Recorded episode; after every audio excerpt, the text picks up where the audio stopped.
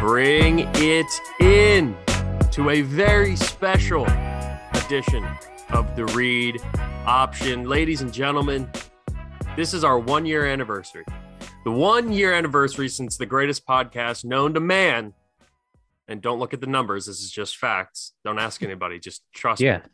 Uh, was launched and created. And of course, we have the whole crew together to celebrate a momentous day in uh, in the world of sports media. Boys, Scotty, Vito, how are we? Congratulations. We made it a year. We did it with a full year. That's We nailed it. it's better than I like should've worn a 99%. tuxedo. It's like honestly, we should have. Damn, why didn't we wear we said we were gonna get champagne For the and shit. for the hundredth. Yeah, we'll do it. Yeah, for the hundredth episode, we'll do we'll do champagne and, and No, tuxedos. Like, guys, I think this is my longest relationship.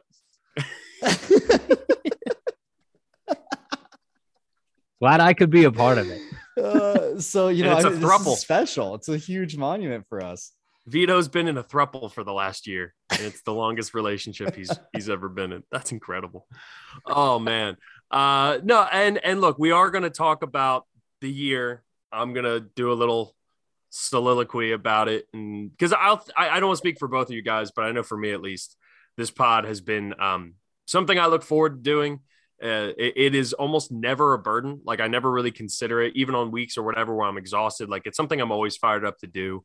It's a bright spot my week, and it's a chance for the three of us who are friends and we all live in different parts. Even though Scotty and I both live in Virginia, we're still about you know 45 minutes to an hour away. You know, it, it's a cool way for all of us, for us three too, who started off as as three guys in a fantasy football league. Scotty and I had met a couple times, and you guys are friends with my brother-in-law and my sister. You know, it, it's been a way for all of us to get and develop our own friendship and um, you know things like the live pod and other stuff that we've done has been really special for I think for for myself and and I would hope for for both of you guys as well. So um, we are going to do and spend a time at the end uh, talking about our favorite memories from the year, uh, and of course we're going to hold ourselves accountable. So we're going to give our worst takes as well, uh, moments where we were just flat out wrong and and dumb, but also hit on some of our favorite highlights and some of our favorite stuff that we've done. Um, but before we get into all that, the main crux of today's episode is we have divisional round. We got four stellar games, four games that have so many different angles to them, so many different like eras of players, right? Like there, there's so much going on. And for as disappointing as the wild card weekend was to many, I think that only means that the best teams won. And we're now left with eight teams that are all contenders, that are all really good football teams that should put on a really good performance this weekend. I mean, I can't wait for a couple of these different matchups. What you said about the eight teams, though, is absolutely right. Like, I, feel like these are the teams that should have won. Even the lower seeds, right, are teams that are getting dangerous late, like the Bengals. You know what I mean? Everyone, like we talked about, that's a that's a scary team, man. So if that's the lowest seed on the AFC side, you know that that bracket's in good condition. You look at the NFC. I mean, I'm still excited to see what what anyone can bring against Green Bay, and and obviously, uh, Scotty Not will just see. anyone. Yeah. yeah. I mean, I Kyle mean, what do you think about Shanahan and them boys. yeah, man. No, you're absolutely right. It's uh, when you think about the the the structure of of both conferences and the NFL, it's when you get to the playoffs, what you want to see is the best teams, right? So even those lower seeds, like the Bengals uh, at the five, um, like the the Niners at the six, uh, those are the the the teams who you want to see. And even like going into last week, we talked about those two teams are probably the scariest teams to play. Like nobody at the top wants to play them right now. So now we're in the divisional round. Uh, it's your chance to to put up or shut up if you're if you're any of those teams. And I think it's going to be exciting because it only gets better each and each uh, round that we play here. So looking forward to it. Agreed. I, I, I just think for a year that felt pretty unpredictable, um, and this is the beauty of the NFL. Like I think more often than not, it kind of works itself out. You know, you're going to have outlier years, right? Like the the 07 Giants who were what, what were they like nine and seven, Nine and seven, I think. Yeah. and and played you know four road games on their way to upsetting, you know, the Patriots and winning a Super Bowl. Like there, there are, yeah, like there, there's always going to be an outlier like that, but primarily the NFL does a fantastic job of by the time you get to this point of the year, you kind of know who the best teams are. They've kind of worked themselves out, and you're going to get a great product in the end. And I, I, can say right now, of these four games, probably at least one, maybe two of them might be blowouts. Like I, I just think that's kind of the nature of it too, because some teams are just that much better. But I would venture to say that at least half of these games, two out of these last four games, are going to be fantastic. And they're going to deliver on everything that we want, especially when you look at teams like Tampa Bay and, and the Rams. Like the Rams finally feel like they've recaptured some of what they were in the beginning part of the season. They were really good to start off. They nosedived a little bit. They had a, a stretch of rough games. They still finish 12 and 5. They win their division. They work in Odell midseason, who now has become an X factor for them, a really important piece. And they blow the doors off of Arizona on Monday night. And then Tampa Bay, too, right? All the Antonio Brown stuff, the injuries, Chris Godwin, everything. And yet they come out against an inferior opponent in Philadelphia last weekend and they blow the doors off of Philly. So we have two teams in that scenario who feel like they're hit their stride at the right time. You can say the same thing about Buffalo and Kansas City. You can say the same thing about San Francisco, right? San Francisco and Green Bay. We've seen Green Bay be awesome all year. San Francisco has really turned it on here in the last quarter of the season. And and with Cincinnati and Tennessee, that's a game where I really think can go either way, despite the fact that we're talking about the one seed taking on the four seed. Um, and, and again, this is the beauty of the NFL. This is the beauty, and and I know we have bad teams. We talk about the Jacksonvilles and the Houston's and these bad organizations who who lose a lot of football games. You got to remember the parity that exists in the NFL from a talent perspective, and you're going to have higher echelon teams. You're going to have lower echelon teams. But we saw Jacksonville upset Indianapolis week 18, right, and knock the Colts out of the playoffs. You're going to have mm-hmm. that in any given week because of the NFL, and then that even gets heightened to a higher level when you hit the playoffs because you're not just talking about, oh, everyone on the field is talented. Everyone on the field is talented and well coached and is balanced and can do a whole bunch of different things. And so I, I think yeah. we're set up for a fantastic weekend. So, boys, let's just dive right into this. First game, 4:30 Saturday, CBS will be the Cincinnati Bengals going to Tennessee. Uh, as of now, it looks like Derrick Henry's going to play, right? This has been what we've talked about and heard about coming out of Tennessee all season, which is that if Tennessee makes the playoffs and they end up getting the one seed, so they get the extra bye, we're going to see Derrick Henry come back. The biggest question is, you know, they have what's called the Ewing theory, which is a Bill Simmons ism, right? Which is essentially when you remove a team's best player, some for some reason the team actually looks better, right? We talked about it with OBJ and the Browns last year when they made their playoff run. And there's been examples of this throughout history of sports. I don't know whether that's going to be the case for Tennessee because I think so much of that's going to come down to what version of Derrick Henry do we see? How healthy is he? Is he going to come in and immediately be the same guy that we've always seen? Uh, or is he going to be rusty? Is he only going to play 50% of snaps? And is force feeding him the ball because you have him back going to throw off the rhythm of the whole offense. So, number one, I think on the checklist of this game is Derrick Henry. And you can put a question mark after that, Derrick Henry, because I honestly have no idea what kind of role or it's impact a, he's going to make in this game. It's a questionable mark uh, uh, because he's still questionable. no, look, even if he doesn't play, you've got um, you've got D'Onta Foreman and uh, and Dontrell Hilliard, who have shouldered the load for the entirety of the time that Derrick Henry has been out, and done a damn good job doing it. Uh, so, uh, look, even if you if you use Derrick Henry as as a switch him up back, right? If you know you're going to going going into it, you know he's only going to play uh, uh, 35, 40, 50% of the snaps. You can use him in ways that aren't necessarily the first and 10 handoff to Derrick Henry, second and eight handoff to Derrick Henry, third and two handoff to Derrick Henry, right? So, um, the, the idea that he he needs to be the workhorse in this game, particularly with a, a banged up uh, Cincinnati defensive line, uh, like Trey Hendricks, Trey Hendrickson had a is in concussion protocol. Protocol, he might play. Uh, he's supposed to, but uh, Mike Daniels uh, also out. Uh, potentially, he's questionable for the game. Larry Ogunjobi's just been put on IR. So that defensive line for Cincinnati's banged up. I think you can go out and get it. Um, and, and with three really talented backs, I think I think it's going to be right for the picking in the run game for uh, Tennessee. Well, I, I, think going back, Jeff, to your initial point, I, I think that Derrick Henry, depending on how confident he is, like you're saying, it could throw the team off. And, and why I say that is because, like, first of all, Derrick Henry's amazing. If I'm making a call, I'm handing it to him all the time, right? Like that's I, I wouldn't even shake it up. But he's only he his first contact practice was today. You know what I mean? Like that's that's like we we're not that far away, and you guys know. I don't know if you've had injuries or anyone who's even tweaked something. The first time you're back on it, you're a little, oh okay, like you know, I'm, I'm testing it out. Yeah. yeah, but I mean, imagine being out with an injury like this for most of the season and coming back, you know you're trying to condense and get get back as soon as you can. And then you have one practice, and then you're gonna get hit like Derrick Henry gets hit. People don't take a small shot at Derrick Henry. You can't. You got to go with everything that you have.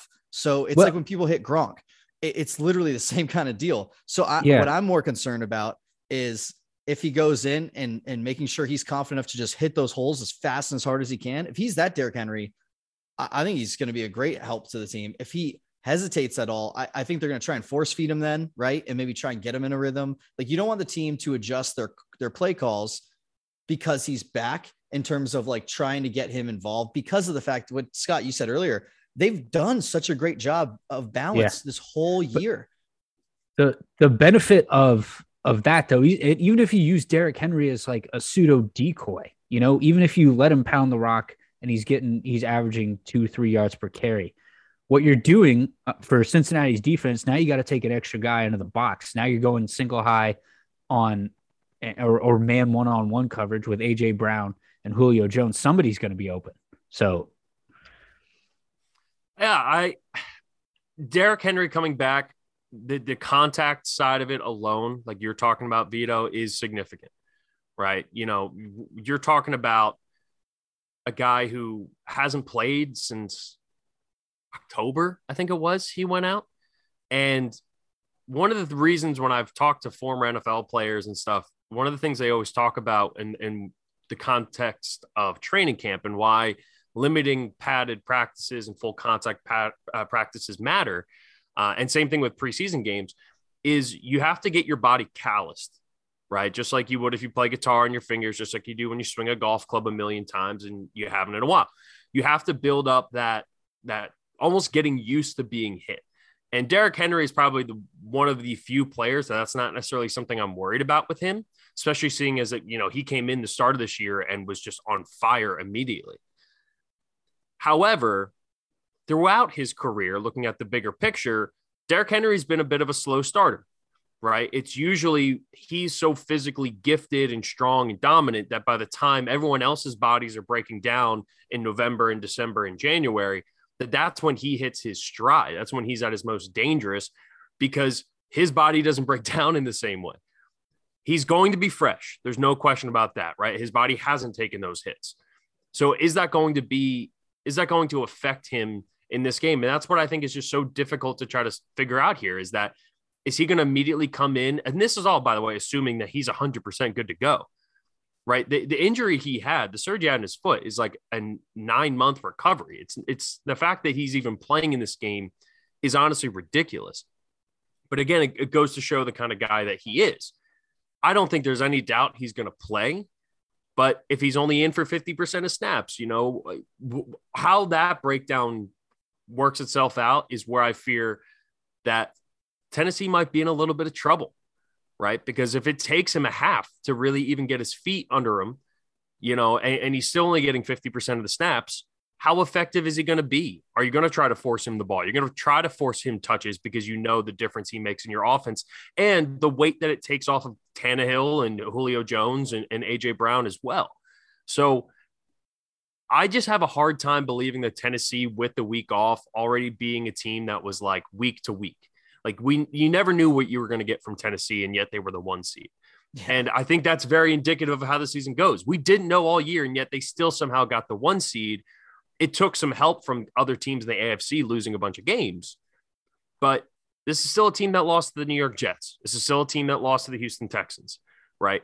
It's crazy to say. Oh my gosh. It, it's wild, but it's also a team that beat the shit out of Kansas City without Derrick Henry. Mhm. So, what version do we get? It's already tough to tell. And then adding Derrick Henry into the mix here, I think makes it even more difficult to try to figure out. I'm I'm confident that they'll be able to figure out some sort of balance that will work. And if Derrick Henry is 100%, then I think Tennessee deserves to be the favorite. But right now, they're a three and a half point favorite in this game. And Cincinnati in the last six weeks has been a very consistent team, right? And there's one there's one real turning point with them in this season that has kind of stood out to me amongst uh, the, the rest, and it was the blowout loss to Cleveland. They lost 41 to 16 to Cleveland. And since then, they've gone, let's see, uh, five and three, which isn't like great. They had one bad loss to the Chargers, but they were three points away from beating the 49ers in overtime. And then the third loss was to Cleveland, which they had literally all backups in, like Brandon Allen was playing quarterback there. But in that same stretch, they beat the Steelers 41 to 10. They beat the Raiders 32 to 13. They beat the Broncos 15 to 10. They beat the Ravens 41 to 21 and they beat the Chiefs in that crazy 34 to 31 overtime game as well. So they they they have been a different football team since that beatdown where and the week before the beatdown too to the Browns that was the week that they lost to the Jets as well. It's crazy that both of these teams have lost to the Jets, but again, that's kind of what this whole season has been like. I'm very bullish on Cincinnati this week. And a lot of it comes down to the quarterback position because I think Derrick Henry or no Derrick Henry, both quarterbacks have to play well in this game. And the defense for Tennessee has been really good, good at certain points and has been really bad. Again, it's this inconsistency that we've seen out of Tennessee all year, and yet they somehow have still managed the one seed. I really like Cincinnati. I like that they're getting the three and a half points. So that's where I'm leaning now. Can either of you make the case for Tennessee uh, or or believe that Tennessee is the team that's going to come in and win this? I do. I, I got Tennessee in this one because I, I, I think what I'm looking at is a team that somehow finds a way to win. Like you said, they, they've they've also been sneakily, you know, uh, on a streak themselves. Like they've only had a couple losses all season, and and they've done it again, changing their i not changing their identity as the team, but losing their best player. And when you can do that and still end up the one seed, there's something special. And I think Derrick Henry coming back in any form really sparks up this team. And, and, on the flip side, you know, I'm really interested to see how Tennessee's defense plays. Like you said, I mean, it's it's been up and down sometimes, but like Bud Dupree is one of my favorite guys. Right, he came over from Pittsburgh in the offseason last year, and man, he can rush a passer, and I'm really excited to see what he can do against against that Cincinnati line. And I I'm I honestly think that we're going to see from Vrabel a, a lot of different stuff going on on defense, especially with his old position, the outside linebacker. And I think Bud Dupree is one of the most talented guys. I mean, last year is him and JJ Watt and and and it was in or TJ Watt and it was incredible to watch. But Bud Dupree was providing a lot of pressure and he's doing the same thing here in Tennessee. But I'm really excited in the playoffs to see what happens on that side of the ball because I think you're right. It comes down to the quarterback position and it comes down to can Tennessee make Burrow not play the way Joe Burrow has been playing, which has been dominant. Mm-hmm. Yeah, uh, it's it's all about the Titans defense to me. I mean, since they're buying week 13, they're they're third in expected points averaged, uh, and or expected points added. Sorry, and they're top five in ex- explosive plays allowed uh, all season long. So uh, Joe Burrow going into that uh, as a as uh, in his first playoff game, it's on the road. It's going to be interesting to see. He's he's only played one road games since Thanksgiving has Burrow. uh, and three of his four lowest yards per average were on the on the road this season. So um, I don't know. The the Tennessee defense is going to be a lot to handle. Uh, quarterbacks in their first road playoff game are six and fifteen straight up, nine and twelve against the spread. Give me the Titans. So, I mean, look, both are uh, both are great cases. And I, I, think the the name you said, not Bud Dupree, but Mike Vrabel, is the main reason why. If you're going to rely on, or if you're going to lean on Tennessee, it, it's that Mike Vrabel in big games when he's had to has had his teams ready to go, and, and they've almost. Oh, I mean, think about this: like Vrabes was the coach on the opposite side of, of the sideline when Tom Brady played his last game for the Pats. You know, uh, this is a big game, and Tennessee's been working towards this for a while, and they've been in the playoffs consistently the last few years since Vrabel's been there. Um, the I just I I don't see now I'm starting to second guess myself, but I I still just like Cincinnati. I think Cincinnati's offense is going to be able to score points, and, and not to say that Tennessee's defense isn't good, but they're not great in the secondary, uh, and, and they're just okay at stopping the run. I think they'll be able to generate pressure, but we've learned that if Joe if uh, Joe Burrow wants to get the ball out quickly, he can do that. If Joe Burrow needs to expend extend plays and make plays with his legs, he can do that too. Uh, Oak, uh, almost at Oakland. Las Vegas did some good things in the second half of that game to slow down Cincinnati, but I also felt like Cincinnati felt like they had they put their you know foot off the pedal a little bit. And when I look at this game, I think it's just going to be a little crazy. And I think one of the three games the underdog's going to win, and I think it's in this game. So I'm going to take Cincinnati to cover and to win outright on the money line.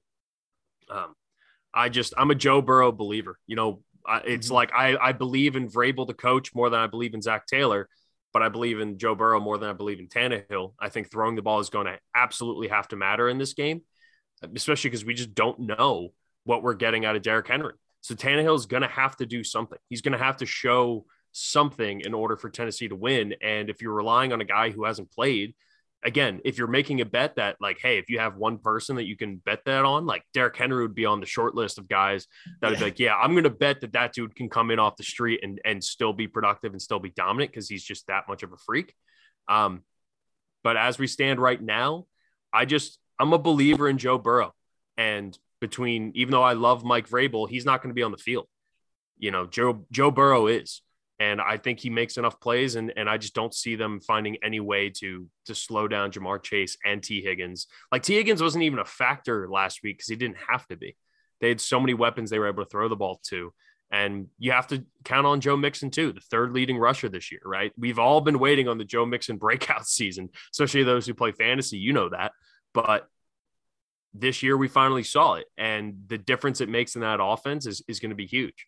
Um, but if Tennessee is disruptive at the at the point of attack on the defensive line, then yeah, absolutely, I, I think Tennessee can win this game. But I just I'm riding with with Joe Burrow, man. That dude is Joe Cool to the max. So give me uh give me Joey B. All right, you guys are on Tennessee. I'm on Cincinnati, taking the points. Uh, next game Saturday night. We have over under. oh, sorry. Good call, Scotty. Thank you. Um, over unders at 47 and a half for this game. Over way over. yeah, I just the way that that that both teams can move the ball, and I I expect Tannehill to get aggressive early uh, with with AJ Brown and Julio Jones, and uh, even Westbrook-Ikhine out of the slot. I mean, yeah, they're they're going to move the ball. I agree, Scott. I think that the air game, I think there's going to be a lot of focus on Derrick Henry, and and I think they're just going to play the linebackers, right? If there's seven in the box and the safeties aren't dropping, then they're going to run. If they start creeping up, I bet you they're giving Tannehill the green light to let's start seeing you let it rip down the side to these tall, aggressive, pretty legendary receivers right now. I'm going to take the under. I uh I, I don't know. I, I I see this being a a, a little a sloppy. I maybe some some would say in, in certain circles. Um, I I think this game's just going to be a little sloppy. I, I think it'll be like I said. I think it'll be good. I think it'll be tight down the end. Um, but I think it's just going to be a little sloppy. And, and I think Tennessee's going to, I think Tennessee especially is going to start off slow on offense, right? Not really sure what they're getting out of Derrick Henry, all that stuff included. Uh, and Tennessee hasn't been like a, a rocket missile throwing deep balls all the time type of offense. They're not like a, a super explosive offense, and they like being able to run the ball, whether it's with uh, you know, Foreman and, and Hilliard or whether it's with Derrick Henry. Uh, and, and, Cincinnati, we have seen them strike, but we've also seen them have a, a, good amount of three and outs and stalled drives, and and their kicker McPherson, and that's another sneaky thing here too. Do you do you trust Fat Randy more than you trust the rookie McPherson? I mean, McPherson that that dude is awesome. The kicker for Cincinnati. It is so rare to find a, a kicker as a rookie who comes in and is like one of the best three kickers in football, and that's what he's been. So I know that sounds silly, but in playoff games, man, like that could be the difference right there. So yeah, I'm gonna take uh, I'm gonna take the under here. I just think it'll be a little sloppy in the first half. Um, and I don't know, I don't know what to expect. I'm really excited for that game. Like I, I believe out of all of the games, that's the one that can go either way. Like you can make the argument for either team the easiest. I, I think like Kansas City and Buffalo is obviously also a really tight game. We'll get there, but that game is probably harder to figure out. Whereas I feel like I have a pretty decent feel about how this game is going to go, but I can see it going either way at the same time. Um, sorry, Saturday night, eight fifteen on Fox. Is this the Aikman Buck broadcast, Scotty? I hope not, for my sake. well, I think they only have one. Yeah, they only have one game. So, yep, you're getting Aikman and Buck. Can it be I, Gus I, Johnson and Aqib Talib, please? I I actually don't I, I love, love Joe Buck. I love Joe Buck. Um, oh yeah, he's great in football. I don't. What? Yeah, that's a hot take. Why don't you like Joe Buck? I, I think a lot of it comes down to some of his. He he thinks everything like I'll never forget the highlight of Randy Moss mooning the crowd, thinking it's absolutely hilarious. And Joe like he should be ashamed of himself. I'm like, come on, man. Like, no, that is not the take. He he has a lot of takes that I just disagree with wholeheartedly. I think he's at calling the game, he's okay, but he throws a couple out there each game, and I'm like, come on, man. Yeah. I will I will say in his defense, because I think a lot of people hold on to that same sentiment. Like, why does everybody hate Joe Buck? Like, because it's true. And, and I've heard him, he's been a friend of like part of My Take and some other pods. And I've actually listened to his own pod too. He's he's not that that guy anymore. Like, especially even just in his his own like lane of broadcasting games. I think a lot of it early on in his career, he was trying to be like his dad. He was trying to be like he he didn't really have his voice yet, and I think he's very comfortably found a good voice. Um, and, and I don't know. In my opinion, I think he's the best play-by-play guy we have. So like like when we ha- when the Eagles are playing or whatever, we get Buck. Even like last week, like I'll take Joe Buck over pretty much anyone else. Um, you know, I think it's cool. Like obviously Al Michaels is like the goat. that's what I have. Yeah. But I, you know, he's not throwing his. He hasn't been throwing his fastball in five or six years minimum. You know, he's kind of just there as the OG. And I, again, don't get me wrong, love Al Michaels, but uh, I'm a, I'm a Joe Buck defender. I'm a Joe Buck stand because he's yeah. he's very funny and and I think he's grown a little bit from that that stance. Um, next game, Niners and Packers, Fox 815. We've gone through all of that. Green Bay's a five and a half point favorite. This is the biggest spread we have here in the divisional round. Obviously, the Niners coming in as the underdog. Um, I don't know if I saw enough last week to fully buy into the Niners, right? Because I think Green Bay is a significantly better team, significantly better coached than what Dallas was. Uh, and, and, playing in Lambeau is a lot different than playing in AT&T Stadium, uh, which is an unbelievable Jerry's World's unbelievable building. But I, I just the elements, everything else, and then on top of the fact you're talking about how good Green Bay has been, I think we're looking at two completely different games so, Scotty, this is your team. Give me the layout, man. Give me the rundown. What, what, ah. like in a perfect world, how does it, how does a 49ers win happen on Saturday night? In a perfect world, uh, Jimmy is able to overcome a shoulder injury in the cold. We run the ball effectively with not just Elijah Mitchell, but uh, with with the quorum of running backs. Uh, we were able to slow that offensive line down on de- on on on defense and uh, and get Bosa involved to to sack Aaron Rodgers 72 times, setting the record for number of sacks in any game in the NFL. Uh, if although if they have 72 snaps, that's probably a problem. Uh, but anyway, um, now look, man, they they they got some problems, right? Uh, limited in practice.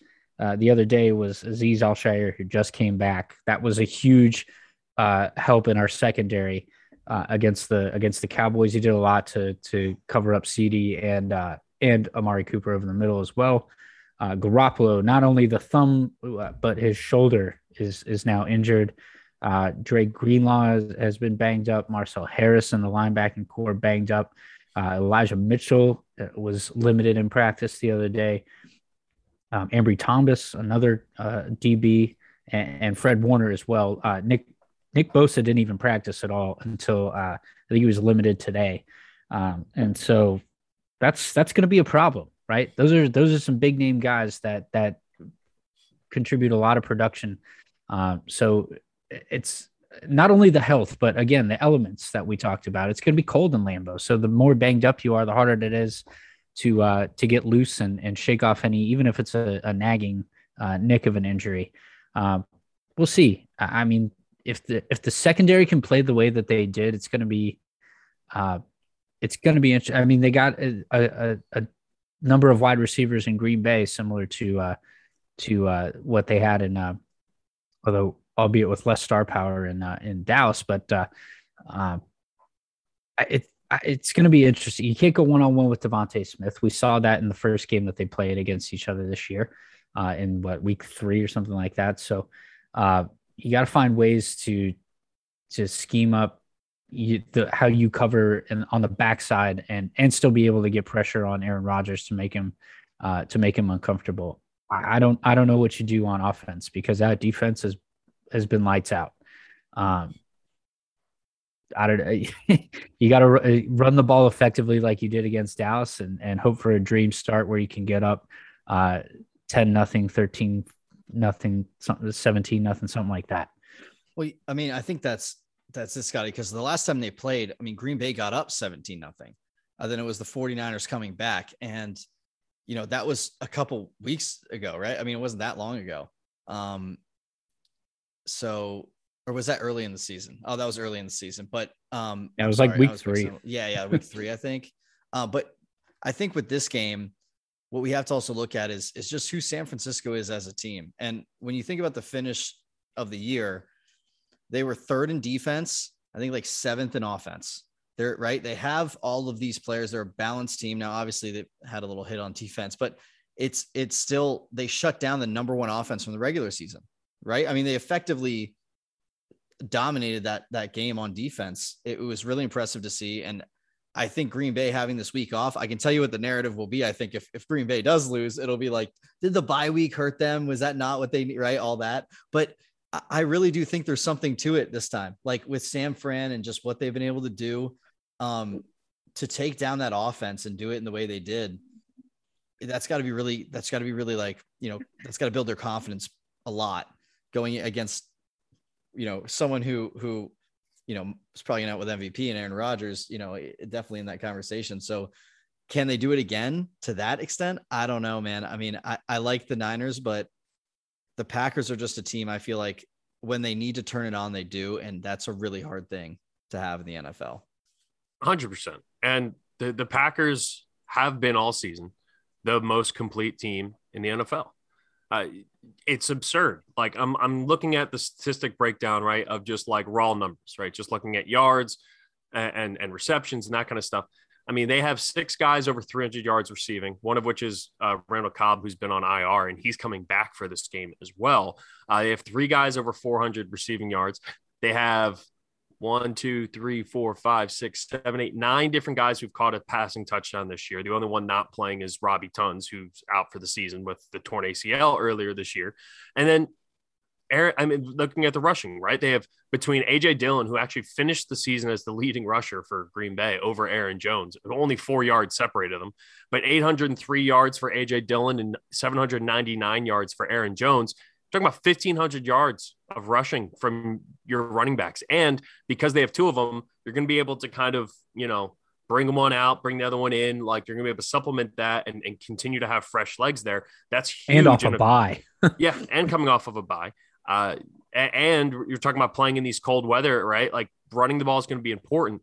The biggest difference, you know, and we can say too, like, oh yeah, the Cowboys were stacked too, their O line and, and their running game, running backs and their wide receivers and all that stuff. The biggest difference in these two offenses that San Francisco is going up against here is who's the quarterback is. And I, I'm a Dak defender. I still believe that Dak is definitely a top 10, probably in that top seven range for quarterbacks in the NFL it's hard to statistically, it's hard to argue against that. But I get in big moments, he hasn't been great. You're going up against one of the three greatest quarterbacks ever, like statistically. He like, by the time Aaron Rodgers retires, I mean the numbers are just absurd. And he's not just, by the way, like raw numbers. It's the efficiency. Mm-hmm. Like his career quarterback rating is off the charts. Like he is on, he is so good at so many different things. He's so experienced in so many different ways. And just something as simple as like the the last play, right, that was controversial that Dak screwed up. Aaron Rodgers isn't making that mistake. And I understand that like I don't think Green Bay is even going to be in that situation, but there's just little things about being on, on this stage that I just don't see Aaron Rodgers screwing up because he he just doesn't. He doesn't. You know, when they he when really they just lose- doesn't. and when they've lost the and, and the NF, NFC championship game all those times, it's not been Aaron Rodgers' fault. No. Aaron Rodgers is the reason they're there to begin with most of the time. And and So- going back to your main point, I mean, think about this. Aaron Rodgers is the only quarterback where his career like QB rating is over 100 and it's 104. The next closest is Steve Young and Tom Brady and they're at 96.6 0.8. Like it's a gap and and and he's on the high side of that. It's almost right. I mean, that's crazy to think about. He's 8 to 9 points above anyone who's ever played the game. hmm I mean, the again, the efficiency, the decision making, in addition to just the natural talent, it, it, puts him on another level. And, and honestly, like Brady has the heritage, but and the history behind him and the championships and all that stuff. But if Aaron Rodgers is in New England, right, like like we like we can. There's context surrounding it, and, and I still don't. I hate the idea of betting against Tom Brady, Aaron Rodgers is still the best quarterback I've ever seen in my lifetime. He's not the greatest. I've made this distinction on this pod before, right? The greatest is the accolades and the achievements and all that other stuff. The the best is when I watch football with my eyes. Who is the best to do it? And there's no one better than Aaron Rodgers. And that's just the offensive side of it, right? The defense for Green Bay is stacked. It- starting at the defensive line, right? You're going to have Rashan Gary, who's that outside linebacker type, who's going to be able to rush the passer a ton in this game. He's probably going to go one on one against Trent Williams, which should be a really fun matchup to watch. You have Kenny Clark, who has cemented himself as one of the best three techniques in football. You have fantastic outside corners, right? Rasul Douglas coming in and, and having this unbelievable career year is huge. But still, you have Jaire. Alexander. Yeah, absolutely. You have Jaire Alexander, who has been spectacular, who is one of the best cornerbacks in football, but he's been hurt most of the year. So he's going to be fresh. And we're, we're not talking about that getting beat up like Derrick Henry was, where it's like, oh, he's missed all this time. No, like he can go out and shut a guy down as long as he stays healthy. And the back end of it, you have Darnell Sa- Savage and uh, Adrian Amos. Uh, De'Vondre Campbell has been a revelation this year 146 total tackles on the season. He's been all over the place. So I don't see San Francisco being able to consistently move the ball for a full four quarters. Could they get up early, like you were saying, Scott, because Deebo and George Kittle are both fantastic players? Absolutely. But I think they're going to have to keep George Kittle into block a little bit because he's huge in their in their you know running game as a blocker. And then how much you're going to be able to use him as a pass catcher. And then with Deebo, it's like, well, if Deebo's splitting reps at wide receiver and at running back and using him all the time, his touches might go up. But how much of a rhythm is that offense going to be in there? So I, I'm very curious to see the game plan for San Francisco, but minus five and a half, it is a big gap. I'm taking Green Bay here to win, cover the spread, move on to the NFC Championship game. I am too. I, I gotta say, I, I'm I'm taking them, and uh, I just think even though the 49ers did a great job last week, man, Scotty, you should be proud of your team. Unbelievable. I, I don't think it's gonna hold up against the Packers in Lambeau. And that that might be and, and especially with the weather we've been having, guys. I mean, let's just talk about that. It's gonna be it's gonna be a a wild game. And and the crazy part is you still trust Aaron Rodgers throwing in any of those conditions. So Mm-hmm. Mm-hmm. mm-hmm. Um, so the Packers are four and four against the 49ers overall in the playoffs. uh, Aaron Rodgers uh, in the in the playoffs is 11 and nine uh, and, and has a five and three record in the playoffs at Lambeau Field. Uh, of the games against he's played against the 49ers in the playoffs, he has a losing record. It continues today in the 49ers cover on Saturday. They cover, but do they win? Yes. all right. I'd be disappointed in you if you didn't I agree. take that. Take, I, I would be. Yeah, that, that's it's, the right call. It's the for a correction. Uh, it's going to be 12 degrees Whew. at a at kickoff. It's gonna be it's gonna be a cold night in Lambeau. Um, and, and I'll say, I mean, one last little fact: Packers haven't lost at home this year. They're eight zero, looking to move on to nine and zero. Uh, Eight and one. maybe, We'll see. maybe. we will see. It uh, it'll be interesting. Over under is set at 47 in this game. Really? Yeah. Over. No, I'm taking the under. Uh, Green, this game's going to be all defense. Like, especially with the weather, you're not going to ask Aaron Rodgers to do a ton, especially with uh, the way he can probably exploit the secondary. Uh, and number two, on the defensive side of the ball for the Packers, you're getting Za'Darius Smith back. You've got Jaire Alexander back. Both of those are all pros. And they, and on the offense, you're getting David Bakhtiari back. The Packers did just fine without all three of those guys uh, for most of the year. So uh, I think it's it, defense is going to have a heavy hand in this game. I'm taking the under. I'm with you, Vito. I am taking the over um, because I think this is going to be one of the couple of blowouts we have in this game in this this this playoffs. I I'm think I think Bills last week. That's what I'm thinking. Even though maybe not as cold. not as bad, maybe not like as score- bad. Yeah, Yeah, yeah, they get off to a hot start, and even though it's cold, I think the the, the home team's going to score a bunch. That's You're right. Thir- 38 10 Niners. I think I think the Niners score early, right? I do think they get a couple of touchdowns in, but I think the longevity of the whole game, especially how good the Packers have been in the second half Yeah. this year, I think the Packers light it up. I think they're scoring 30 plus easily. So it's just a matter of, hey, do we think that, you know, the, the Niners can put up a few touchdowns, maybe field goal, which I think they will. So yeah, I'm going to take the Packers here and uh, taking the over as well. So Vito and I both Green Bay in the over, and Scotty, San Francisco and the under. Moving to Sunday, Rams, Buccaneers. These are the two best games, I, I think, uh, in terms of just matchup and the way that they've looked. This Rams Bucks game has me, my brain in, a, in an absolute pretzel right now, right? Because if the Rams play the way that they did on on was it Monday night defensively, like they were unbelievable defensively. The amount of pressure generation, like Aaron Donald was just a one man wrecking crew. And with Tampa Bay, we don't know what's up with Tristan Wirfs. Um, he's been limited in practice all week. When he's in, I mean, he was in all, he was the All Pro right tackle this year. He was first team All Pro. The dude has had a fantastic season. He matters to them. They have to be able. And the thing was, is like they didn't have to run the ball against Philly, right? They didn't do a great job of it. I mean, they still got more than they probably should have, um, and they were able to do more in the short passing game. They're not going to be able to do that against against LA, and especially not without their All Pro right tackle. This game, and I know it sounds contradictory considering that we're you know we're talking about the quarterbacks, but this game's going to come down to the line of scrimmage because if the Eagles were able to generate pressure at, at certain points in that game and actually do a good job against Tom Brady, like, and that's a bad defense doing that against a healthy offensive line.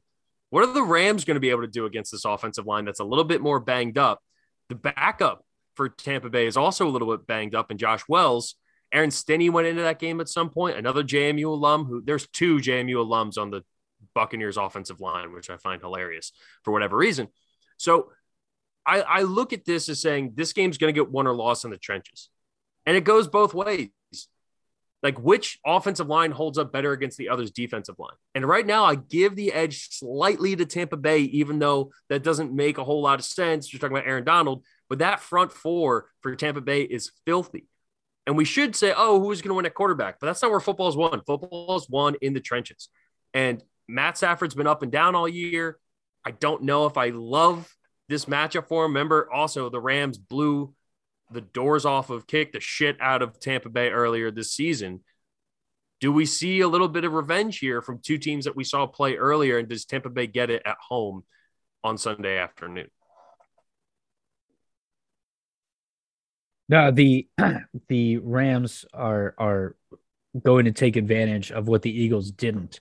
Uh, the the uh, Bucks safeties were out there for a season high 51 snaps with uh, with three safeties on the field, and the Eagles could not take advantage. Matt Stafford in the offense is going to absolutely torch that defense if they keep running that that system uh, with three safeties on the field. Uh, I think they're going to do a much better job than the Eagles. Believe that. Uh, no offense, Jeff. Um, against the blitz too, Stafford was seven of nine for 148 yards uh, in in their uh, in their wild card game. So I, I just I have a and the the Cardinals are one of the higher blitzing teams. So uh, I, I have a feeling that, uh, like you said, it's going to be won or lost in the trenches, and I think the Rams' offensive line is going to be able to uh, to hold off the defensive line enough, and I think they're going to to handedly win the battle on the defensive line uh, and get at the quarterback. So I like the Rams a lot here in this matchup. Ah, man, I mean, first of all, Jeff, you're so right. These Sunday matchups are incredible, and this one, I mean, these could be the championship games, and no one would complain. Mm-mm. And and the, the Rams and Bucks starting it off. I'm I I just I would love to bet on the Rams defense, but I can't bet against Tom Brady. It's this weird thing where like I wish they just switched quarterbacks and I would take the Rams, you know, every single day, but this is this is actually tough. I can't I can't go against Tampa though at home with Brady in the playoffs, but this is the closest I've ever come to, to doing something like that. I mean, the Rams are just they're a, I think they're a great team. You have some legendary players on defense. 3 of them, let alone other pro bowlers. Like this team is such a stacked talent pool, like on offense and defense. I mean, think about Cooper Kupp and just everything he can do, right? Like, I know the Bucks have some really great players. Talk about Whitehead last week or uh, on the Tuesday, Wednesday pod. Um, and you know, when you look at what Cooper Kupp can do, he can match up against anyone. You get a linebacker on him, done. You get a safety on him, he's done. And, and I like what you're saying, Scotty, about the safety matchup, but and how many Bucks were playing. But I just think that this offense and these playmakers on the Rams are such good mismatches on offense and defense. It's really hard to bet against them in a playoff situation where the Bucks, you know, they, they've they've done well. They're in the playoffs. It's Tom Brady, but for some reason, man, like I, I just really hold the Rams in high regard. I'm going with the Bucks, but I, I think this is going to be a really close game, and I would not be surprised if the Rams pulled this off.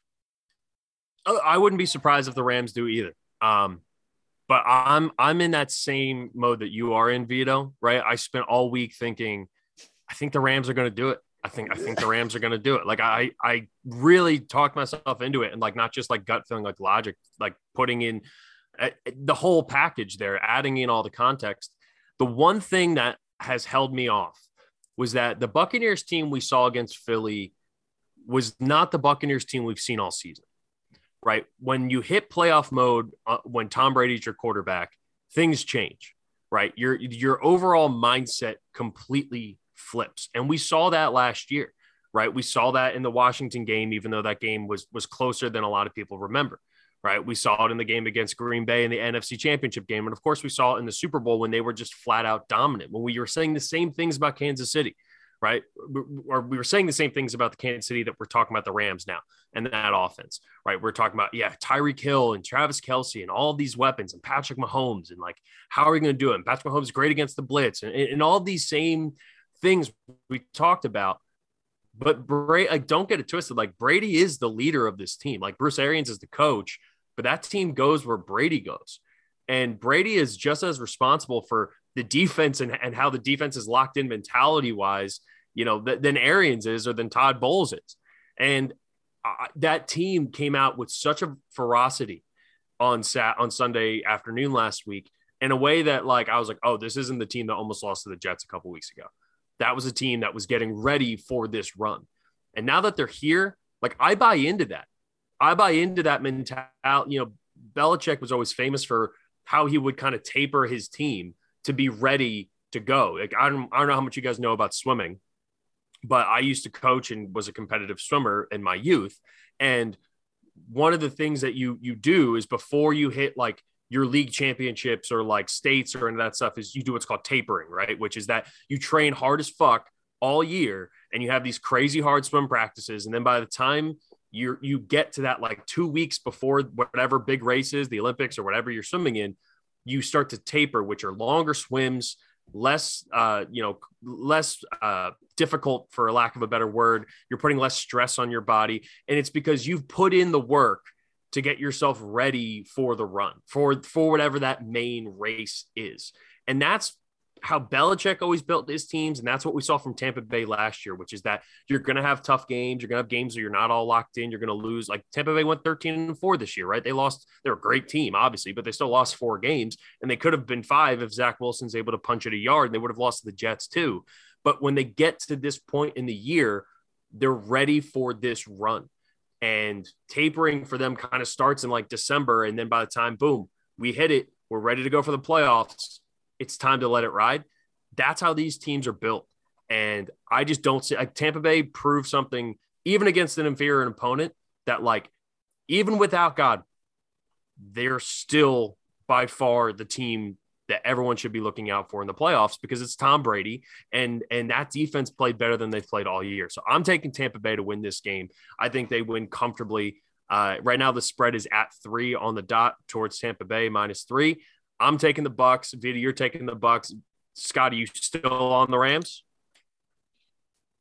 Um, I expect this line to move off of three, so logic tells me I shouldn't. Uh, but it's Tom Brady. I'm gonna go the Bucks. I just I had this. I closed my him. eyes and I closed my eyes and saw in my head just like uh, the the Rams secondary shaking their heads on the sideline, and I was like, "Yep, that's enough for me." Tom Brady, it is. yeah, and by the way, with all that being said, the Rams are talented enough that if they do win this game, I'm not going to be terribly surprised. I just, I, in my heart of hearts, I'm just, I'm not going against Tom Brady in the way that that team has has built to this moment, and they did it last year. So I'm can not going to bet against them. Can you believe he's 44? Like just saying that out loud. Like I remember growing up, like I don't know. I remember when Dad was 44, and I could not have imagined him like playing in the NFL. I don't know. This is crazy, right? Like he's have you seen some of like old.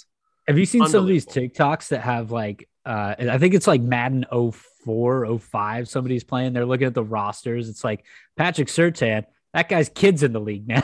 Asante Samuel. They're going up and down the rosters. Yeah. And it's like it's ridiculous the the names that that they bring up. It's so it's so funny. well, so I don't have like the most recent version of Madden I have is Madden 15. And so every once in a while, I'll just like plug it in. And I have like a franchise mode that's gone like, I think it's up to the year 2019 now. So I've done like four seasons with it.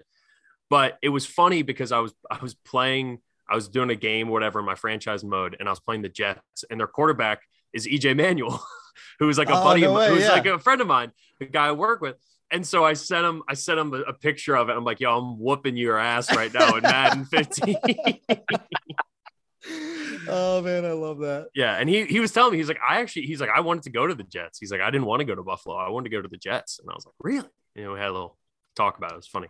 By the way, I know I promised that interview forever ago. He is, I talked to him, he is going to come on the pod uh, probably before uh, or after the Super Bowl. So nice. Didn't give up on that. Um, over under, it's at 48 in this game. Scotty, you go first.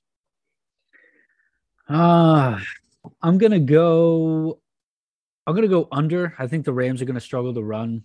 Um, uh, even though they ran really well last week, it's going to be tough uh, against uh, this defensive line in particular. And then if uh, if that that Rams defensive line is going to do what I think they're going to do, Tom Brady is one of the best at getting the ball out quick, and he's going to be just dinking and dunking. I think uh, for the larger uh, lion share of this game. So I'm going to take the under. Vito? I'm gonna I'm gonna go over, and I don't know if this is just wishful thinking that I'm taking all these overs, but like I don't know. Even though this guy was born in the 70s, I, he can still sling it like crazy. So um, God, that's I, crazy. I know. I, everything I'm looking at is crazy. Um, but I, I, think I think both of these quarterbacks, Stafford. Remember how many times he threw for 5,000 yards in, in Detroit. Um, you know, I, I think, and especially 4,000, he had a ton of those too. He he crushed it, and and I'm really excited to see what he's going to do with this offense, continuing the playoffs. I think we'll see both of them kind of pop off and uh, I'm going over. I hope at least. Yeah.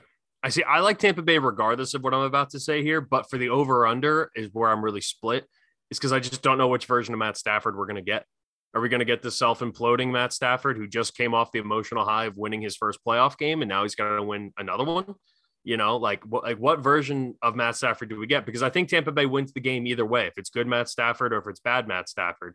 But if it's bad Matt Stafford, then I think the under is probably going to hit here. But if it's good, then we could be talking about like a 28 to 24 type game, in which case, yeah, like the over is going to hit. So I'm reluctantly going to put my faith in Matt Stafford here, and I'm going to take the over. Um, if nothing else, I think Tampa Bay might be able to put up some points and uh, and take it there. Uh, last game, and probably the most anticipated game of the weekend. the Buffalo Bills in Kansas City uh, to play the Chiefs. Right now, Kansas City's a one and a half point favorite, and I think I think that is very again very representative of of how the the public who's not a fan of one team or the other kind of feels going into this game. Because we've seen but and it's funny remember on so on wednesday's pod i asked you guys you know if you could have either one at their best who would you rather have buffalo uh, uh, josh allen or or patrick mahomes? Yeah. well i was i was listening to a pod that came out after ours. Uh, it was a bill simmons podcast and they had the same conversation which i was like hey maybe we're doing some things right here after all but I, I it was just a it's a really interesting debate and and I think where this comes down to is which team do you like defensively? Because it feels like Kansas City has figured it out even without being able to throw the deep ball. And that's really scary. But we've also seen Buffalo figure it out with an inconsistent running game where everything's behind Josh Allen. So both of these teams can win without having their offenses be perfect. Both of these teams had really bad stretches throughout the season. This is an impossible game to try to guess. Man, I th- I actually think it all comes down to defense, like you're saying, and, and the difference is the Bills have number one and KC had number like 27. You know, I, I think I think it comes down to to the defense, like you're saying, and, and that's why I'm going Buffalo here. I mean, I believe in Josh Allen. I believe in Patty Mahomes. It's hard to say uh, the way that um, you know, Josh Allen played last week that he's not going to continue just lighting it up. And Mahomes with those weapons can turn on in any game. So which one do you think will be contained enough to win? Right. I think the offense, like both teams' offenses are going to go off. It's whoever gets one or two or three stops in a row. If anyone can get a turnover or two. And if you look at the defenses, I mean, I'm, I'm taking the Bills in that case, right? I mean, just with their roster and how many guys have made some plays over this season, I'm really excited to see, you know, what they can all do, um, especially against a KC offense that has been streaky, right? Like we've seen them go on cold streaks. So can Buffalo really contain them and, and you know, kind of force them into being that that that style? Uh, I I mean, just think about, you know, a lot of these different players on defense, Tre'Davious White, um, you know, Micah Hyde, a lot of these guys that probably have now faced Mahomes a couple times in their career and now that Mahomes isn't playing his best, I, I always like to see that too, right? Like your expectation of someone is going to be very high. And if it's a little down, do you get any confidence to go break on a ball where normally it's Pat Mahomes? I'm, I'm going to, you know, wait back and, and any one of those little hesitations by Mahomes and, you know, boost of confidence and adrenaline by, by the defense can result in a pick. And that's the game. So I'm going with Buffalo because of the defense. Yeah, I, I, love the the call on their defense, and it's not just the talent that they have, which is absolutely elite. Uh, it, it's the way that Leslie Frazier draws up schemes, right? I mean, they're they're really good in in at what we thought last week was all phases but the run, and they're still kind of pretty good at the run. And they shut down the running game of the Patriots last week, which has been stellar all season long. The Chiefs having said all that, have a mental edge, right? They've been in this position before. They know what it takes to get there and to get to the top of the mountain. Uh, I just think that that what Leslie Frazier does on defense is is help you scheme up a, a, a design that will make even the best feel uncomfortable, right? So, uh, agreed, Vito. All you have to do is get Mahomes uncomfortable. And now I don't care if you're they're going to give you that play in front of them, right? Like give go ahead, throw it to Pringle over the middle for 5. Like but we're not going to give you the explosive play and we're not going to blitz you. We're going to force you to make a decision over the middle or try to throw deep. Um I, I just think that's going to be too much for the for the Chiefs offense to handle. And then on defense, you can get some semblance of a running game going against that defensive line watch out because then you get in a little play action and and Josh Allen's going to be ripping the ball uh, all over the field. So I, I, I like the Chiefs in the mental aspects. I, I think I'm going to take the Bills as my lock of the week though against the spread. Oof. Wow, wow, that's. And yeah, go ahead. Stat Peter. correction. No, I was I was calling Tre'Davious White. I mean Taron Johnson's been playing corner, but anyway, um, because Tre'Davious White got injured like way yeah. back at Thanksgiving. But yeah, um, yeah, that's. I mean, I, I I totally get where y'all are coming from. I and I'm very torn on this game. Right, I can see it going both ways. Uh, Josh Allen is, is, a monster. Like he is. And, you know, let's not forget these two teams played this year on Sunday night and the Bills Mhm. won 38 to 20. That was a very different Bills team than what we saw, or a very different Kansas City team than what we're we've seen, you know, of late. Since that Tennessee loss, where they lost 27 to 3, the Packers have given up 17, 7, 14, 9, 9, 9, 28, 10, and then 34 to the Bills, right? So multiple single digits, a lot of in the teens, and then you have the two outliers, the Chargers game, which was crazy, and then the uh, Bengals game in Week 17 that was crazy as well. This is a different Chiefs defense, and they have the added advantage of like, hey, we played this team once this year, and we know what we can expect from them offensively. We've seen them. We got the shit kicked out of us, so we have to show up. We have to, you know, be the Kansas City Chiefs. Uh, I like Andy Reid more than I like Sean McDermott, even though I like both. This is also interesting because McDermott coached under Andy Reid. He's a part of that Andy Reid tree, right? He was the defensive coordinator in Philly for a couple of years after Jim Johnson Ah. passed away. And we've seen we've seen coordinators beat their former head coaches before this year in big on the big stage. We have in the uh, uh, college football national championship game, right? It's it's not an uncommon thing, but in so many check marks when it comes to the experience and being here, I just lean Kansas City, and I I think again, like betting public, all right, everyone's I think again because of the way this is going, everyone's kind of on uh you know Buffalo for this. I think the public perceptions on Buffalo. I think objectively people just like the new blood, right? We've seen, like we said, Kansas City's been to four straight AFC championship games and three straight Super Bowls, right? Teams want to see a different version, uh, you know, uh, or a different representative at least playing in, in the Super Bowl on the biggest stage. That being said, there is no substitute for experience. Um, and Kansas City has things rolling right now. I, I think it could be a really tough game, but I really like Kansas City. I think Kansas City is is probably the best team in the AFC, and I also think you can't overestimate how impactful emotionally that game against New England was last week for Buffalo. Right, that was as big of a game as they've played all year, and now they got to come up and they have to play a better team, a more dangerous team, and arguably as good of a defense, at least from again that loss against the Titans, in which was what week 10 or week nine uh, and through the rest of the season where Kansas City's been a top five defense against relatively good offensive teams too. I mean, I know the Packers win was Jordan Love, but I don't know. I, I, I feel good about Kansas City in this game. I'm going to take the Chiefs to cover the one and a half and to be back in the AFC championship. Uh, and, and, and look, another thing to bring up here about Buffalo, Buffalo has been building their roster for this moment, right? The last two drafts, they, they've been building knowing that there's a guy in Kansas City that they got to go out and beat. They drafted the defensive lineman. They did all this. There's so much riding on this game that the organization as a whole has developed to win this game. They've invested so much money in, on the defense side of the ball for this specific reason.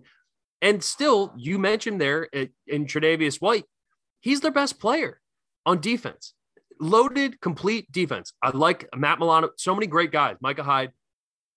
But are they going to be able to do enough in the secondary to slow this team down? And with Jerick McKinnon as this little wildcat kind of option that you never really know what you're going to get from him, the play designs and Travis Kelce is, a, I think, is a really problematic matchup for for Buffalo. You know, there is no guy that you can put one on one with Travis Kelce, so you're going to have to try to play some sort of zone, and that's when Kelce beats you by far the most because he knows how to sit in those zones. He's so comfortable with Mahomes as well. I just I like Kansas City, and, and so I'm going to stick with the Chiefs here. Um, Scotty had Buffalo. Vito, you're on Buffalo, I am. and uh, I'm taking Kansas City here, um, which takes us to our over under. Um, Scotty uh, just disappeared from the Zoom. Uh, his internet just went out. So uh, it might be you and I here ro- riding us out here for a little bit. Vito, um, give us your over under here. Right now, it is set, I believe, I'm pulling it up now at 54. So Oh. they're expecting a lot of offense in this game. I mean, I am too, Uh, but that's yeah, they, they're they're pumping that that over. Yeah. you are three overs, by the way, up until this point. Is the trend going to continue? Are you taking four overs? I am because both these quarterbacks Ooh. are used to throwing in bad weather. And I'm excited for the playoffs. I think both these guys are going to dominate uh, in the air. I think Josh Allen on the ground is going to be, again, something to see. It's just so special when a guy like that really doesn't do it too much in the regular season as much, and then just gets, gets not only like, you know, the training wheels taken off, but he gets like six extra gears because the now the coordinator's calling plays for him, not just saying, "Hey, go take off." No, you're running the ball a third of the time for us, right? Like that's yeah. what I love to see. I think we're going to see a, a, big game, um, a lot of again deep balls in the air, a, a lot of streaky runs by both these quarterbacks because Mahomes takes off and gets first downs very well up sidelines too. So I don't want to take anything away from him, but I mean, I think we're. It's different, right? Like Mahomes is. is. Mahomes is the scrambler who's ma- makes something out of nothing. Josh Allen is like an X factor when he runs the ball. Like it's a difference mm-hmm. maker when he's running the ball. Whereas Mahomes, not to say it doesn't make a difference necessarily, but that it is the scrambling on third and seven, and somehow, oh, everyone's covered. Mahomes sneaks up, slides, and all of a sudden you get a first down and you move the chains. So, yeah. Uh, I really want to take the over with you. just because I want I want to bet on this being an epic game. And the way this game turns into being an epic game is with both quarterbacks lighting it up right? Arguably the two most fun quarterbacks in the NFL we're going to be watching playing one another at the same time. So fuck it, I'm going to take the over too. Let's go. Let's do it. It's more fun. I don't, I don't think it's going to, right? Like what, what do they always say, right? Life's too short to bet the under. Yeah. So I'll we'll take the over. Um, all right, that is our previews to recap. Um, again, we'll get Scotty's over under in here before kickoff on Sunday, and hopefully we get him back here shortly. Um, Scotty has Tennessee in the over, San Francisco in the under, Tampa Bay in the under, and then Buffalo slash we don't know yet. Uh, Vito, you have Tennessee in the over, Green Bay in the over, Tampa Bay in the over, and Buffalo in the over. And I have Cincinnati in the under, Green Bay in the over, Tampa Bay and the over, and Kansas City and the over. Uh, quick break. We're going to come back and we're going to talk. We're going to talk about a whole year in the books of the read option, and uh, looking forward to getting to that on the other side. One year ago, the first episode of the read option came out, and we've had a fantastic like pool of listeners. Uh, every time I look at the map and see where people listen to the show from, places like Belgium and Ireland and the UK and uh, Mexico and, and Canada and like literally like all these different countries and um, even one place in like Bulgaria and like some places like in, in Western Europe and shit that it's just it blows my mind still um, that that people turn this on and they go to work or they're doing stuff around the house and they listen to us just kind of you know make jokes and talk about football and, and you know none of us were NFL players. Uh, we don't have massive head, massive headline guests or anything. Um, but people still seem to like this. And and you know when you when you dive into the amount of podcasts that are started versus ones that hit certain thresholds um a year is is usually like a number that like or a, a threshold a, a timestamp that like 98% of podcasts do not make. And that's not even like an exaggerated number. Like that is actually the statistic. So the fact that we've we've held on to this thing we've done it a lot um, as you guys listening at home know i've done a lot of solo pods right and and i love having scotty and vito and I tell them all the time how much I appreciate their time because as you've heard, Scotty bought a house this year. He's got, you know, a, you know, a young family he's trying to start up. Vito works harder than anyone else I know and travels to different cities across the country. And yet they still carve out time to sit down with this jabroni and, and shoot the shit about sports and, and life and so many other random things. Uh, and, and, you know, there's a part of me that says, "Oh, we do it for us because it's such a fun way for the three of us to have got become as close as we are." Um, but I also, and part of it's my industry and what I do for living, but I'm always thinking about the the listeners and, and you guys listening because at the end of the day, like, yeah, it is great for us and we get a ton out of it, but I want it to be good for the listener. I want people who who take the time to invest in us to really feel taken care of, to feel like they're getting something out of this, whether it's a laugh, whether it's information, um, uh, whether it's just a different way of thinking about things like that's kind of the goal here is that I, I always want to keep people uh, and the people listening at, at, the forefront because none of this really happens without you. You know, like we could still hop on a Zoom and talk for two hours every, you know, once a week, twice a week. And it, it, would be roughly the same. But the fact that we get to do it for an audience, for people out there is incredibly special. So thank you to everybody. And and I think the number one thing I've felt as we've come up on a year of this is just is just grateful. I'm grateful for the platform. I'm grateful for the two of you guys. I'm grateful for the people that listen and have listened now for for over a year uh, of us putting that out there. So um, sincerely from the bottom of my heart, thank you uh, for for coming along on this and, and for being there because this has been definitely one of the, the the coolest things that I've added to my life. Um, and, and is a high point of my week every single week, even on the the days where I'm exhausted and I'm like, God, I gotta I gotta get up, I gotta get things together. It, it's just been, um, I'm always thankful that I did it at the end of the day, and uh, and I'm thankful for the two of you guys as well. So, um, with all that being said, I do think it would be fun for us to go through first off our biggest misses right? Because as I said, we're not former NBA players or NFL players or pro golfers or anything. We're just a bunch of average white dudes, if we're being honest. Um, and average white band. you know, we we try to represent the voice of the people as much as we can, which is why we have three white straight guys on this podcast. We nailed it. Um, yeah, un- yeah, ironic. um, but we are wrong That's a decent boys. amount we are we are wrong uh, often are. on this pod, and uh, and I think it'd be fun to to just spend a moment and seeing as look, my name's on the pod, right? I figured I'll take the bullets first, right? I'll be the meme of the soldier taking the bullets while the kid is what a martyr, yeah, right? Yeah, I'll be the martyr. Um, so first off, and we can go, I'll go do one, and we can kind of go around for as many as we could think of. Because I'll be honest, I went through like past rundowns and stuff, and we're gonna get to some of that stuff later with what our predictions were going to the NFL season. Um, but like I'm not gonna go through every single pod and listen. So these are the ones that really stuck out to me as like my worst take. So the first one, uh, first and foremost, is any take I ever had on this pod regarding Ben Simmons. Anything I said about Ben Simmons was wrong. Good blanket. Okay. Yeah. All right. I've had to apologize. I went to Christmas or Thanksgiving and my my cousin, uh, the my cousin's husband, he and I had a long Ben Simmons debate over the last few years. First thing he says to me, I haven't seen him in two years because of COVID. He's like, "Hey, can I take your jacket?" Yeah, sure, man. Thank you. They were hosting. He goes, "Ah, so uh, that Ben Simmons take you had, you want to maybe uh catch up on that. I was I was there for five minutes, not even, oh and it got God. brought up. Right. This is how much of a stand I'd been for Ben Simmons over the years. I still am a believer in the talent. I'm not a believer in the person. He's the exact inverse of Jalen Hurts. um, but eh, for again, for anyone out there, I've said it before in the pod, and I'll say it again. I I'm sorry if you are one of the individuals that I that I.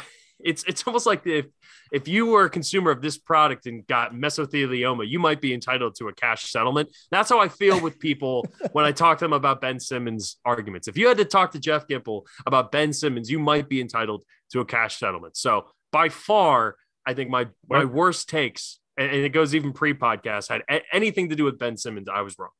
Where do I sign up for that? That uh, that service because I'd like the class action lawsuit payout because I had to listen to all of that. All right. Yeah. Well, you well, want to stick with that? Uh, you want to stick well, with for NBA? that? Yeah. How about that? For that, since you had a little snide comment there, Scotty, you get to go next. Yeah. Uh, so, how many of these are we doing? Because I have a ton of bad takes. We'll uh, just go around. We'll do a few rounds. We'll go around. We'll stick. I'll stick with the NBA. I said Giannis Antetokounmpo was leaving the Milwaukee Bucks at the end of last season because they were not good enough to get through the con- or to the conference championship. Uh, as you know, they ended up getting through that and winning the NBA Finals. Giannis MVP stuck around. Uh, loud wrong. Yeah, that one was rough. And you know the other reason that one was rough too was because he already had signed the extension with Milwaukee before you made that take. Yeah, yeah. I thought he got traded. That's all. It was just a bad take. I know I just signed a mega extension, but I'm going to demand a trade. Well, sign and trade. Oh, it was sign bad. and trade just like eight months apart. Yeah. yeah. Sign, dot, dot, dot, then trade. yeah, you know, the wheel goes around. Oh, man. Bad right, take, Vito. well, I'll go next because I I have a few here, and I think I, I always love starting it off with uh with something that I truly love, which is my Broncos. And here's what I'm gonna say: every time I finally was like, you know what, I think I'm going against them for this reason. We'd kick the team's ass, like the Cowboys. I was finally like, you know what, Cowboys are pretty good. Like, I'll, I'll take them straight up. No, the Broncos won. They were 10 and a half. It was so bad. I didn't like it happened to me all season. It happened to me with the record, uh, betting that, oh, if you go back and listen to our preseason take, how confident I was that the Broncos are going to not only make the playoffs, get double digit wins. I bet these guys golf rounds that now I have to pay for. I think I cover Mhm. beer. Thank God it reduced to that because I think I was about to throw more out there. Like I was so confident, man, and and just it was so bad for a while. Then we got a little bit of taste. Like, hey, if we win out, we could do this. And then we like Yeah. lose the next game, and I was like, oh God. So we were I like doing the math like throughout certain points of the season where we're Yeah. like, oh, here's this is where we're at. Yeah. Oh my god. That Yeah, that the Broncos. The Broncos didn't quite didn't quite live And- up to to the billing this year. and we'll do we'll do it snake style. So I'll go again Okay, because I, I have a good. I, I, I that wasn't. I have a solid late first round, early second. Right. I don't Mm. have a, a great miss, but this next one is also right there. Um, it was a good take in the first week, so it's kind of a mix. But when I, I was knew like you- yeah. Jameis Winston, hey, he you know he crushed it. I, I was picking him for a preseason uh, MVP race Yes, you all did. that stuff. I mean, I was all over Jameis, and man, I, he came out and played Green Bay and and just beat up that defense. Looked like a star, threw for five touchdowns, and then just crashed, got injured. But the entire time, man, I was on Jameis so hard.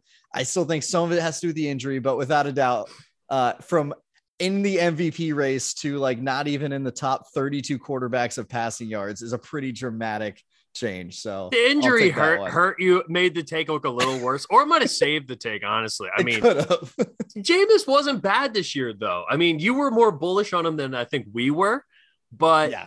Oh yeah. you also were very bullish on him. I was as bullish as him this year as I was in Josh Allen last year. And the Josh Yes. Allen one is way more reasonable. You were you were playing with house money. You're like, hey Yeah. man, I nailed the Josh Allen one last year. I'm just gonna fuck it. Jameis MVP. Mark it down. Uh Jameis one of one legend. All right, Scotty, that goes to you. Uh, any take I have, I'm going to take this one to college football. Any take I had about uh, mostly the Big Ten, but uh, particularly saying that Michigan was not a good football team at all. Uh, ended up going to the playoffs. So loud wrong there. Uh, and any like ridiculous take that I had about Penn State football, that's just the hopeful fan in me. But uh, I'll, I'll stick with the with the Michigan one, saying Michigan was a terrible football team. The, the funny thing about the Penn State stuff, Scotty, is that you were very wrong on both ends because you could never find the middle with Penn State. I was always trying to pull you to the middle, but as soon as I would pull you there, then you would flip flop all the way to the other side, right? And we'd come in and be like, Penn State's the worst football team of all time. Fuck, Sh- fuck Sean Clifford. Fuck James Franklin. Penn State's awful. And then I'd be like, come on, Scotty, they're not that bad. And then by the end of the next game, you're like, oh, Penn State's gonna win. They're gonna cover and win. Win in the We're Big gonna win Ten. it all. Yeah, yeah, yeah. That So you, were- we can still win you the had- Big Ten mathematically. you had you had the extremes on both sides, and and the reality of it is that Penn State was just like dead in the middle. It's why the whenever, uh, and I hope it's in my lifetime. Whenever they win a national championship, it's going to be so sweet it's gonna be the greatest. because I only ever. live those ends of the spectrum. Now I will say this: you weren't alone in the Michigan take. I went back recently and and listened to a podcast that Vito and I did, which was like our like half drunken, not actually drunk, but like tired drunk. Yes, because we had both had crazy long days and I was driving all day or whatever. And they were playing, I think, Rutgers that week. And they ended up covering, but we were talking about Michigan, and Vito said the same thing. Vito did not think that Michigan was a good foot was a great football team or, or a good football team. good. I said Michigan State was better. Ohio State, Penn State. Like I said, they wouldn't even like.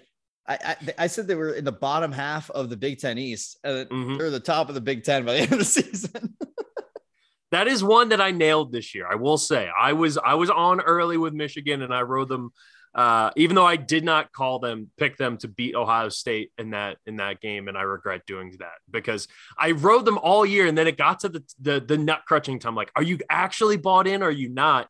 And I chickened out. and I chickened out and I took Ohio State. But uh, it is it is what it is. Um, I guess that means I'm up next. Uh, NFL wise, I was so down on the Dallas Cowboys going into this year. I was so down on them, and I know that a lot of my my stance was proven right about McCarthy and the end of the game and how they looked in the playoffs. But there's no denying the Cowboys were a good football team this year. They won 12 games. They were really impressive start to finish. Number one offense. Yeah. Number one offense, scored the most points. Like, like they like hand up there. I was completely wrong about the Cowboys. NFL continued. I was really wrong about Sam Darnold. I think going all the way back to the trade in free agency when I said, oh, Sam Darnold's going to look awesome with Joe Brady and he's an upgrade from Teddy Bridgewater. And oh my God, was Sam Darnold bad this year? Like, like so bad that he was like splitting time with Cam Newton at the end of the season. Like there, and, and yeah, another guy who got hurt similar to the Jameis thing, but huge whiff on Sam Darnold, especially then they end up firing Joe Brady anyway. And you're like, I don't even, what do I even know? Like, I, I know nothing about yeah. football in those moments. You just feel like a complete, complete idiot. College football side of things, I had Clemson winning the national championship, or at least playing in Oof. the national championship. Oh. I was a hard That's believer bad. in DJ Uiagalelei. That did not work out. Um, I will say, look, they still won 10 games. So like a 10 win season is now like, that's that's, not, this, that's, that's how good Clemson has been that a 10 win season is like this massive letdown year.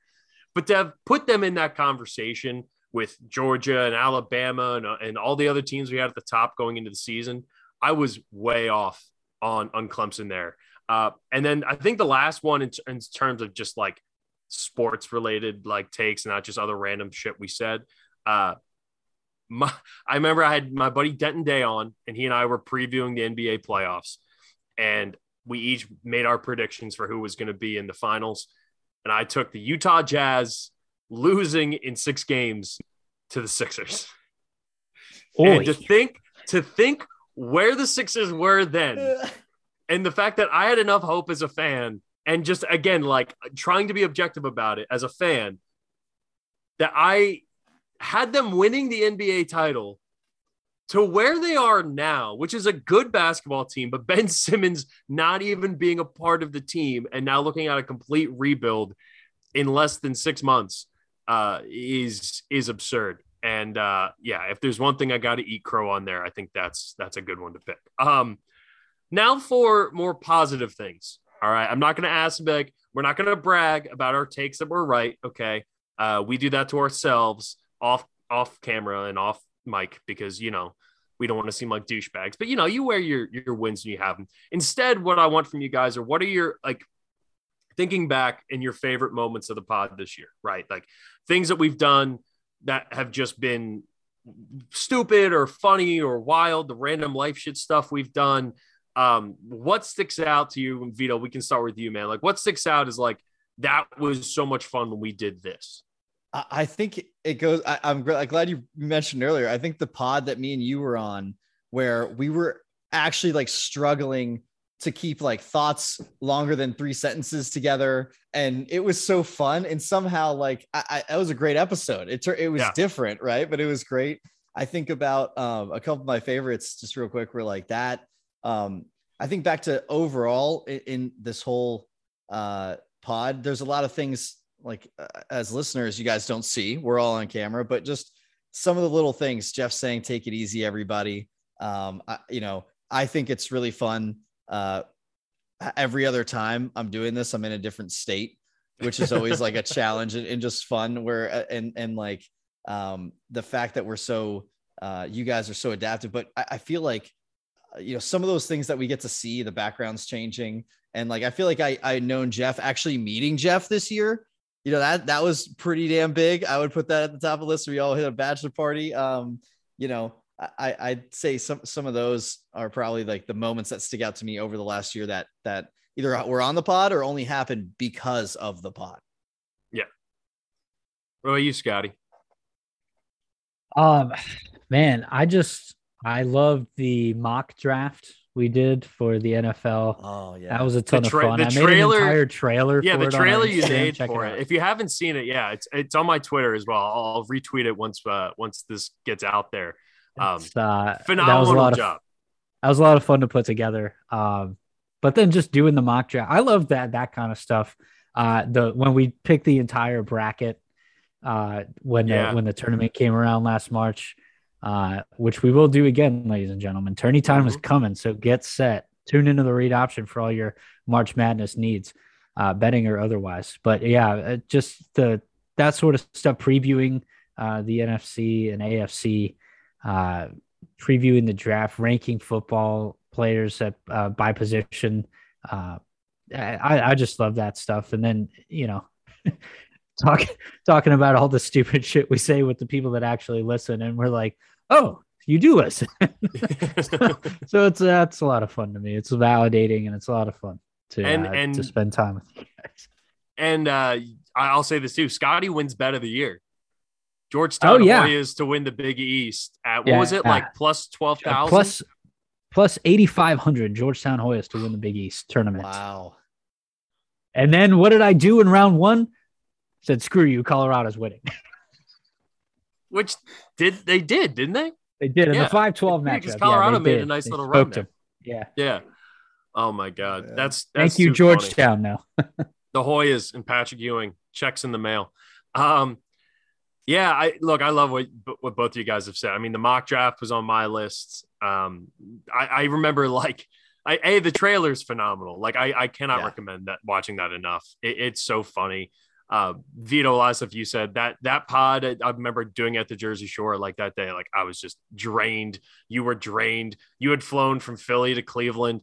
I had driven from Virginia to New Jersey like we were both at our ends and we and the funny thing was is i let off that pod being like oh yeah it's we're gonna do it's gonna be a little shorter of a pod today and we still did like an hour and 45 minutes like we Yeah. still went way longer we did a random life shit about um if you if you would get a tattoo that meant that like from a for a restaurant and you could get food for life from that restaurant because there was a story about a guy in San Francisco who got a tattoo for this promotional thing uh, at a taco restaurant, and he got free tacos for life. And all he did was just flash, you know, flash the tattoo. Like I, I love those conversations, and I know the random life stuff isn't for everybody, um, and we appreciate anybody who listens to that stuff. It's a ton of fun test. for us to do.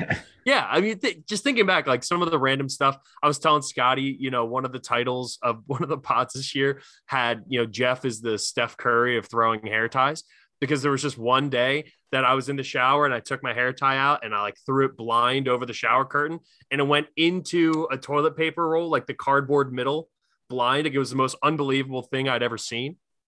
Um, so just stuff like that. Like I really do love those conversations. Um, and along those lines, I think the bachelor party over unders was as funny Oh. and fun Oh, of yeah. a segment as we ever did. Like I, I loved, I loved putting that together. And then obviously, as you said, Vito, like meeting you for the first time, the bachelor party, uh, which was a blast, and then my sister's wedding, and we were all there. And there was a really cool moment um, at my sister's wedding where the three of us were there, and then our probably like one of our most loyal listeners, my buddy Ryan Kaiko, we've brought up many times on this pod, was also at the wedding, and yeah. he came up to me and he was like, "He's like, is that is that Scotty? Like, is that one Vito? Like, he was like genuinely like excited to meet you guys because he listened to the pod, and the the four of us like stood around and talked for for a few minutes there, and and yeah, little moments like that, dude, like they, they really go.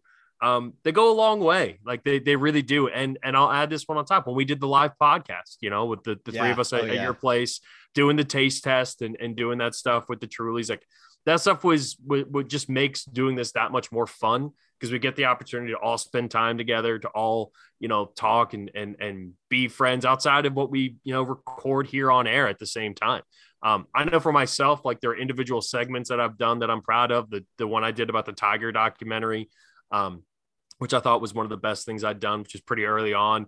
I did like a monologue about how much I hate Russell Westbrook, essentially how much he frustrates me as a player, which is again proven to be spot on as what we've seen from the Lakers. So uh, it, it's just the best, man. And and I love both of you guys, and, and having you guys come on here and, and do the stuff is is just the best. It's, it's yeah, best. man, it, it is, and and I think anytime any of us, you know, get a text from a listener about anything, um, you know, whether it's disagreeing with one of our takes or like, I love that one, man, or what is what is this person thinking, or like, oh, hey, thanks for this info. I'm definitely gonna take that bet. Like, oh, I liked your take there. All of those things are great. We love getting them. Uh, we appreciate everyone that listens, and I think those mess those moments too. Anyone who's who's listening and is a fan, we it, it's so nice having those interactions, and, and we really appreciate it from all of us. I know that. Yeah, none of this is possible without those people, man. So really appreciate everyone that's taken the time to listen to three dipshits talk about sports for an hour plus a week. Seriously, it's uh, investing that amount of time is is spectacular. But um, so again, thank you to the listeners. Thank you to people who support us and like our stuff on social media. Um, but again, I'll say it. Thank both of you guys. Uh, you guys carving the time out of your out of your busy weeks and stuff to be here to be a part of this thing. Um, it makes it so much better when people because I, I know I can see from the numbers, right? Just the downloads alone when I'm solo for a, a you know a three week stretch, they take a little bit of a dip because you guys add so much to the show um, and, and add so much to this this this Fine. podcast. And um, Well, I think the it- podcast adds a lot to us, right? Like like you were saying about Yeah. Scotty moving and doing all this stuff. It's it's nice when you have a lot of change going on. You know, I I'm kind of living in two cities now and, and work and all this stuff. Like th- it's nice to have this constant of us getting together, doing the pod. It it, it helps us. I, I really do believe that. And I, I like I, I'm just uh I'm glad it's been a part of my life. Like I, I've been able to give some, but I've taken a lot too. So, you know, thank you, Jeff, for for always being there and for always running it and always having your shit together. You guys don't understand how much work Jeff puts in before and after each of these pods to make this happen. It's incredible. And and you know, that stuff on top of his regular job. Like this guy's going above and beyond. You know, Sky and I get to hop on and talk a little bit. Jeff's the one putting all the work. So, dude, thank you very, very much. This isn't Hmm. anything without you. well, I appreciate that, brother. And I pre- like I said, I appreciate both of you guys. It's it's a pleasure on my own getting a chance to do this. And uh, like I said, to have this outlet, have this platform, and to do it with two of my closest friends too at the same time. It's it's really special. So um that's all we got. I think that's I think we pretty much hit it. Um we're one year in and I look forward to doing this again next year and talking about uh, how far we've come and what we're doing again this time in in 2023. And uh, hope hopefully the Broncos, the Eagles, and the Niners will all be better football teams by then. Still gonna be all- better. Go Niners, beat the Packers. for all of our collective mental uh, mental health. For Scotty, for Vito, I'm Jeff. Have a wonderful weekend. Enjoy the football divisional round coming up this weekend. And as always, take it easy, everybody.